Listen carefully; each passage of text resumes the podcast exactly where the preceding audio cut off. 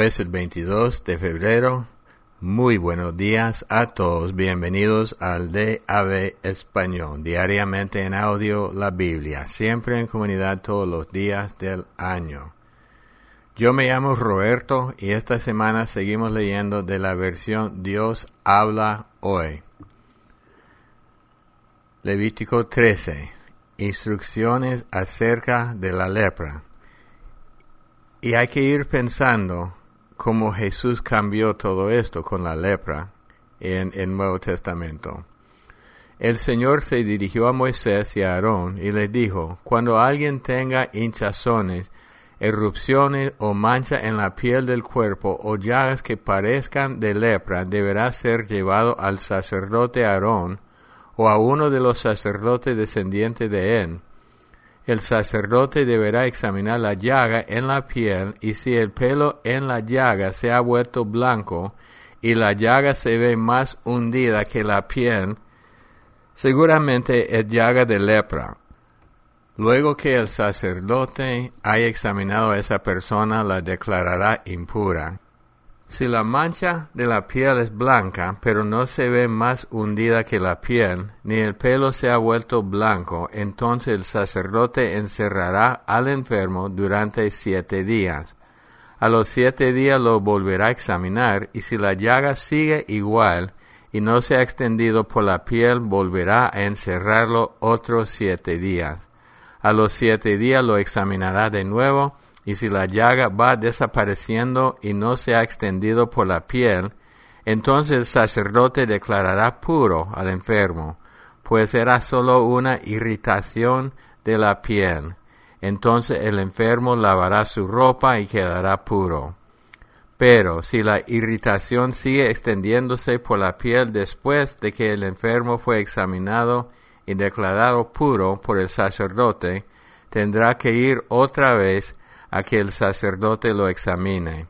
Si al examinar el sacerdote al enfermo ve que la irritación se ha extendido por toda la piel, entonces lo declarará impuro, pues está enfermo de lepra. Cuando una persona tenga llaga de lepra, deberá ser llevada al sacerdote. El sacerdote la examinará y si la hinchazón de la piel es blanca y ha causado que el pelo se vuelva blanco, y si se ve la carne viva en la hinchazón, es que se trata de lepra crónica de la piel. El sacerdote deberá declarar impura a esa persona y no será necesario que la encierre porque ya es impura. Si la lepra se desarrolla rápidamente al grado de cubrir de pies a cabeza la piel del enfermo hasta donde el sacerdote pueda ver, el sacerdote lo examinará y si la lepra ha cubierto todo su cuerpo, el sacerdote lo declarará puro, pues la lepra se ha vuelto blanca y él ha quedado puro. Pero el día que aparezca en él la carne viva quedará impuro. Entonces el sacerdote examinará la carne viva y lo declarará impuro, pues la carne viva es impura, es lepra. En caso de que la carne viva vuelva a ponerse blanca, el enfermo deberá ir al sacerdote para que lo examine, y si el sacerdote ve que la llaga se ha vuelto blanca, declarará puro al enfermo, pues ya ha quedado puro. Cuando alguien tenga una llaga en la piel y llegue a sanar, y quede en su lugar una hinchazón blanca o una mancha blanca rojiza, deberá presentarse ante el sacerdote. Si el sacerdote ve que la parte afectada parece más hundida que el resto de la piel y que el pelo se ha vuelto blanco, entonces declarará impura a esa persona, pues lo que tiene es una llaga de lepra. Si ve que la parte afectada no tiene ningún pelo blanco ni está más hundida que el resto de la piel, sino que va desapareciendo, entonces encerrará a esa persona durante siete días. Y si el mal sigue extendiéndose por la piel, entonces el sacerdote declarará impura a esa persona, pues tiene llagas leprosas. Pero si la parte afectada se mantiene sin extenderse, entonces es solamente la cicatriz de la llaga, y el sacerdote lo declarará puro. Cuando alguien tenga una quemadura en la piel, y en la carne viva de la quemadura haya una mancha blanco rojiza o blanca, el sacerdote la examinará. Si el pelo en la mancha se ha puesto blanco y la mancha parece más hundida que el resto de la piel, entonces es lepra lo que brotó en la quemadura. Así que el sacerdote lo declarará impuro por tener llaga de lepra. Si al examinar el sacerdote la mancha ve que no hay en ella ningún pelo blanco, ni aparece más hundida que la piel, sino que va desapareciendo, entonces encerrará a esa persona durante siete días. A los siete días el sacerdote la examinará y si la mancha se ha extendido por la piel, entonces declarará impura a esa persona, pues tiene llaga de lepra. Pero si la mancha se mantiene sin extenderse por la piel y va desapareciendo, entonces no es más que la hinchazón de la quemadura. Así que el sacerdote declarará puro al enfermo porque solo se trata de la cicatriz de la quemadura. Cuando un hombre o una mujer tenga una llaga en la cabeza o en la barba, el sacerdote examinará la llaga. Si la llaga aparece más hundida que la piel y tiene pelo amarillento y escaso, entonces el sacerdote declarará impura a esa persona, pues tiene tiña, es decir, lepra de la cabeza y de la barba. Si al examinar el sacerdote la llaga tiñosa ve que no está más hundida que la piel ni tiene pelo negro, entonces encerrará a esa persona durante siete días. Al séptimo día el sacerdote examinará la llaga, y si la tiña no se ha extendido ni aparece más hundida que la piel, ni tiene pelo amarillento, entonces ordenará el sacerdote que la persona enferma se afeite, excepto en la llaga tiñosa, y lo encerrará por siete días más. Pasados los siete días, el sacerdote volverá a examinar la llaga, y si la tiña no se ha extendido ni aparece más hundida que la piel, entonces el sacerdote declarará pura a la persona enferma, la cual lavará su ropa y quedará pura. Pero en caso de que la tiña siga extendiéndose por la piel después de haber sido declarada pura, el sacerdote deberá examinar otra vez a la persona enferma. Si la tiña se ha extendido por la piel, no hará falta que busque el pelo amarillo. Esa persona es impura. Pero si a él le parece que la tiña se ha detenido, y que ha salido pelo negro, el que la tiña ha sanado y la persona es pura. Entonces el sacerdote declarará pura a esa persona. Cuando un hombre o una mujer tenga manchas blancas en la piel, el sacerdote examinará la piel y si ve en ellas manchas blancuzcas y opacas, es que le ha salido una simple erupción en la piel en ese caso la persona es pura. Si a un hombre se le cae el cabello y se queda calvo, es puro.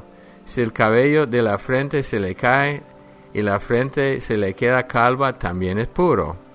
Pero si aparece una llaga de color blanco rojizo en las partes calvas, ya sea de atrás o de la frente, es que allí le está brotando lepra.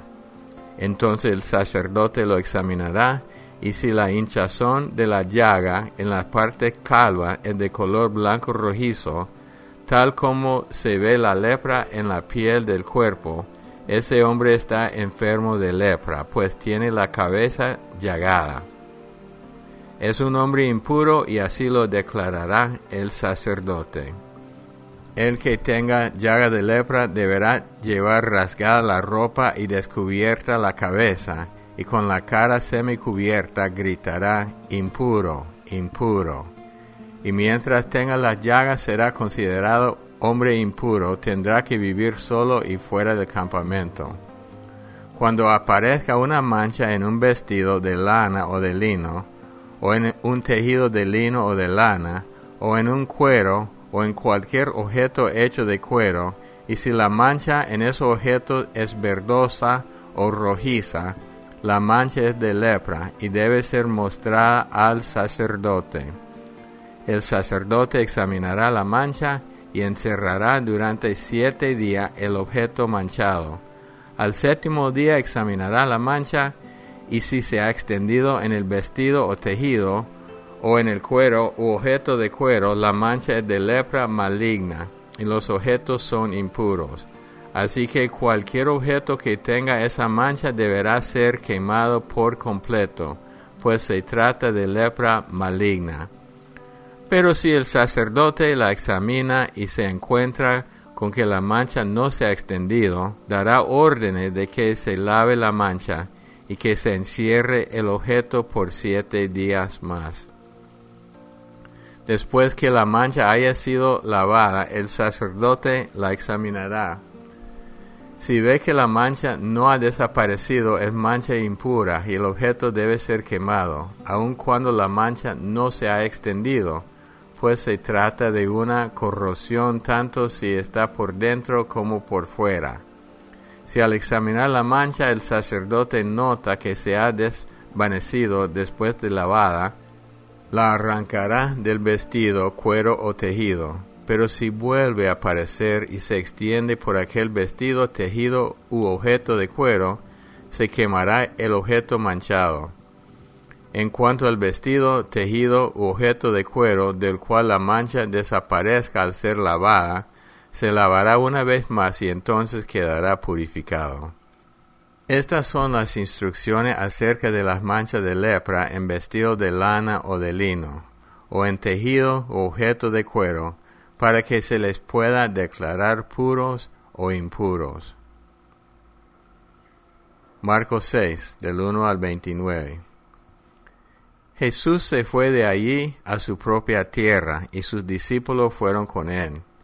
Cuando llegó el sábado comenzó a enseñar en la sinagoga y muchos oyeron a Jesús y se preguntaron admirados, ¿dónde aprendió éste tantas cosas? ¿De dónde ha sacado esa sabiduría y los milagros que hace? ¿No es este el carpintero, el hijo de María, hermano de Santiago, José, Judas y Simón? ¿Y no viven sus hermanas también aquí entre nosotros? Y no tenían fe en él. Pero Jesús le dijo, en todas partes se honra a un profeta menos en su propia tierra, entre sus parientes y en su propia casa. No pudo hacer allí ningún milagro aparte de poner las manos sobre unos pocos enfermos y sanarlos. Y estaba asombrado porque aquella gente no creía en él. Jesús recorría las aldeas cercanas enseñando. Llamó a los doce discípulos y comenzó a enviarlos de dos en dos, dándoles autoridad sobre los espíritus impuros les ordenó que no llevaran nada para el camino, sino solamente un bastón. No debían llevar pan, ni provisiones, ni dinero. Podían ponerse sandalias, pero no llevar ropa de repuesto. Le dijo, cuando entren ustedes en una casa, quédense allí hasta que se vayan del lugar. Y si en algún lugar no los reciben ni los quieren oír, salgan de allí y sacúdanse el polvo de los pies, para que les sirva a ellos de advertencia. Entonces salieron los discípulos a decirle a la gente que se volviera a Dios. También expulsaron muchos demonios y curaron a muchos enfermos ungiéndolos con aceite.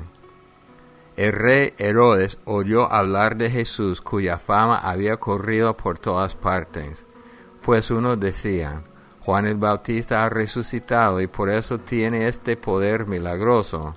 Otros decían es el profeta Elías y otros es un profeta como los antiguos profetas. Al oír estas cosas, Herodes decía, ese es Juan, yo mandé cortarle la cabeza y ahora ha resucitado. Es que por causa de Herodías, Herodes había mandado arrestar a Juan y lo había hecho encadenar en la cárcel. Herodía era esposa de Filipo, hermano de Herodes, pero Herodes se había casado con ella. Y Juan había dicho a Herodes, no debes tener como tuya a la mujer de tu hermano. Herodías odiaba por eso a Juan, y quería matarlo, pero no podía, porque Herodes le tenía miedo, sabiendo que era un hombre justo y santo, y lo protegía y aunque al oírlo se quedaba sin saber qué hacer, Herodes escuchaba a Juan de buena gana. Pero Herodías vio llegar su oportunidad cuando Herodes, en sus cumpleaños, dio un banquete a sus jefes y comandantes y a las personas importantes de Galilea. La hija de Herodías entró en el lugar del banquete y bailó y el baile gustó tanto a Herodes y a los que estaban cenando con él, que el rey dijo a la muchacha, pídeme lo que quieras, y te lo daré. Y le juró una y otra vez que le daría cualquier cosa que pidiera, aunque fuera la mitad del país que él gobernaba. Ella salió y le preguntó a su madre, ¿qué pediré? le contestó, pídele la cabeza de Juan el Bautista. La muchacha entró de prisa donde estaba el rey y le dijo, quiero que ahora mismo me des en un plato la cabeza de Juan el Bautista. El rey se puso muy triste, pero como había hecho un juramento en presencia de sus invitados, no quiso negarle lo que le pedía. Así que mandó enseguida a un soldado con la orden de llevarle la cabeza de Juan. Fue el soldado a la cárcel, le cortó la cabeza a Juan y se la llevó en un plato. Se la dio a la muchacha y ella se la entregó a su madre. Cuando los seguidores de Juan lo supieron, recogieron el cuerpo y se lo llevaron a enterrar. Salmo 39. La vida breve del maestro de coro de Jedutún, Salmo de David. Yo había prometido cuidar mi conducta y no pecar con mi lengua y ponerle un freno a mis labios mientras hubiera malvado delante de mí. Y me hacía el mudo, no decía nada, ni siquiera hablaba de lo bueno, pero mi dolor iba en aumento el corazón me ardía en el pecho. Pensando en ello, un fuego se encendió dentro de mí y dije entonces con voz fuerte, Señor, hazme saber qué fin tendré y cuánto tiempo voy a vivir para que comprenda cuán breve es mi vida. Me has dado una vida muy corta, no es nada mi vida delante de ti. Todo hombre dura lo que un suspiro todo hombre pasa como una sombra. De nada le sirve amontonar riqueza, pues no sabe quién se quedará con ellas. Y así, Señor, que puedo ya esperar. Mi esperanza está en ti. Líbrame de mis pecados. No dejes que los necios se burlen de mí. Me hice el mudo y no abrí la boca, porque tú eres el que actúa. Aparta de mí tu golpe, estoy acabado por los golpes de tu brazo. Tú corriges al hombre castigando su maldad y reduce a polvo lo que más ama. Todo hombre es un suspiro. Señor, escucha mi oración, presta oído a mis lamentos. No te quedes callado ante mis lágrimas. Yo soy para ti un extranjero, un ave de paso como mis antepasados. Deja ya de mirarme, dame un momento de respiro antes que me vaya y deje de existir. Proverbios 10:10 El que guiña el ojo acarrea grandes males. El que dice necedades acaba en la ruina. Bueno, eh, vemos la historia de la muerte de Juan el Bautista. Interesante porque el rey Herodes oyó hablar de Jesús y unos habían dicho que era Juan el Bautista resucitado, por ese tiene poder. Y la verdad es que Herodes siempre escuchaba a Juan, aunque no ponía en práctica el mensaje. Y el pecado que cometió fue que él se casó con la esposa de su hermano y siendo rey, este, no había problema. Pero Juan el Bautista era un hombre que siempre decía la verdad, siempre iba al grano y decía que no era lícito. Por eso, la esposa de Herodes, que fue la esposa de su hermano, odiaba a Juan porque siempre estaba diciendo la verdad. Y Herodes, yo creo, yo opino que en el fondo de su corazón sabía esto. Entonces ya sigue el relato. Herodes en el día de su cumpleaños da una gran fiesta y la hija de Herodías, no creo, no dice la Biblia, pero no creo que era hija de él, bailó. Y me imagino que no fue un baile cristiano con música de adoración. En mi mente yo veo que él, ella bailó algo sensual, por eso Herodes quedó muy este, encantado con el baile y comenzó a jurar que es, es algo que uno nunca debe hacer. Y le dijo a ella que él le daría cualquier cosa que quería hasta la mitad del reino. Esta frase aparece en la Biblia, aparece en, varios lugares y yo siempre digo a mi esposa, ah, hubiera pedido la mitad del reino, a ver, pero solo fue un dicho que usaban ellos. Entonces él juró, dice la Biblia, juró una y otra vez que le daría cualquier cosa que pidiera. Entonces ella preguntó a su mamá, ¿qué, qué pido? y ella dijo la cabeza de Juan. Dice la Biblia que el rey se puso muy triste, pero por el juramento lo hizo. Este, me pongo a pensar por el juramento, no hubiera jurado. Y uno no debe violar sus juramentos, pero ¿qué es peor? Decir no, no, no, no lo voy a hacer, voy a romper mi juramento o matar a un hombre inocente pero para él era más importante este cumplir su palabra que no asesinar a un hombre inocente. Yo siempre pienso que en el mundo primero debemos cuidar nuestras palabras. No debemos jurar. Santiago dice que nuestro sí sea sí el no, no y nada más. No tenemos que jurar nada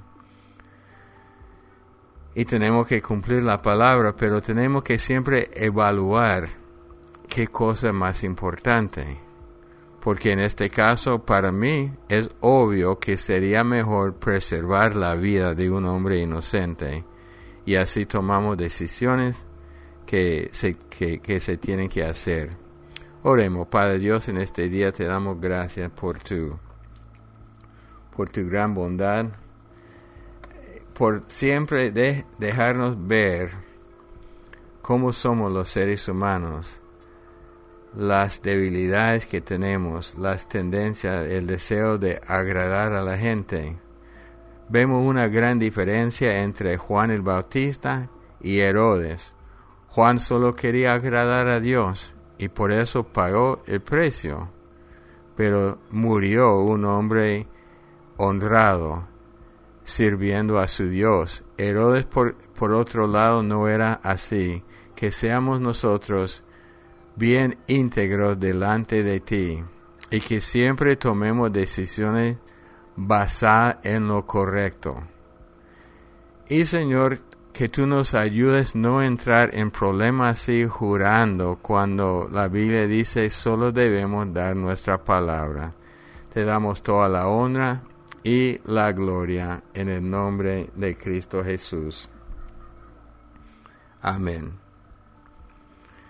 Cuando uno ve las debilidades del ser humano en la Biblia, eh, es más claro que necesitamos un Salvador, que nunca, nunca podemos vivir una vida suficientemente buena para agradar a Dios pero Dios se complace con nosotros porque estamos en Cristo. Bueno, siempre recordándoles que en Facebook estamos con el usuario de Ave Español, correo electrónico de aveespanol.gmail.com. Los amamos mucho, que Dios los bendiga y hasta el día de mañana. Buenos días familia del DAB en español. Gracias por este precioso ministerio Acá Silvina desde Las Cruces, Nuevo México. Eh, que Dios los bendiga a todos. Y muy interesante hoy escuchando la palabra y después eh, el comentario del pastor Bob. Que Dios lo bendiga en su ministerio con su esposa en Nicaragua y a todos esos niños preciosos. Em, y, bueno, como siempre, eh, eh, viene bien recordar que,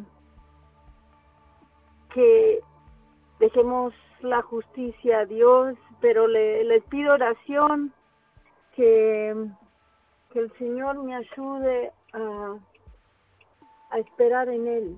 Él hace la justicia, Él eh, los tiempos del Señor no son los nuestros y, y ver cómo la gente que hace que hace daño, que no le importa la palabra de Dios, ni le importa el Señor, eh, prospera. La verdad no me, no me importa que prosperen, no, no. Pero, pero sí me sigue doliendo la injusticia, la acusación, eh, eh, todas esas cosas que el, que el malo le hace al que trata de seguir al Señor y, y lo acusan a uno del pecado de ellos. Eh, eso todavía me cuesta entregárselo al Señor y, y le pido oración, quiero madurar en la fe, decir, Señor, aquí está todo lo que soy, eh, lo que hago, lo que dejo de hacer. Eh, vos entregaste tu vida voluntariamente para que seamos salvos. Gracias, Señor. Ayúdame a vivir pensando en, ese regalo precioso y dándote gracias. Y, no poner atención en nada más. No importa lo que dicen, lo que nos hacen, lo que nos tratan de hacer estamos protegidos en la preciosa mano del Padre. Gracias Señor, por favor envía el Espíritu Santo para que cuando la, la carne afloja, que estemos firmes en el Espíritu. Muchas gracias hermanos, e, este ministerio precioso y que Dios lo bendiga a todos. muchas gracias, un gran abrazo.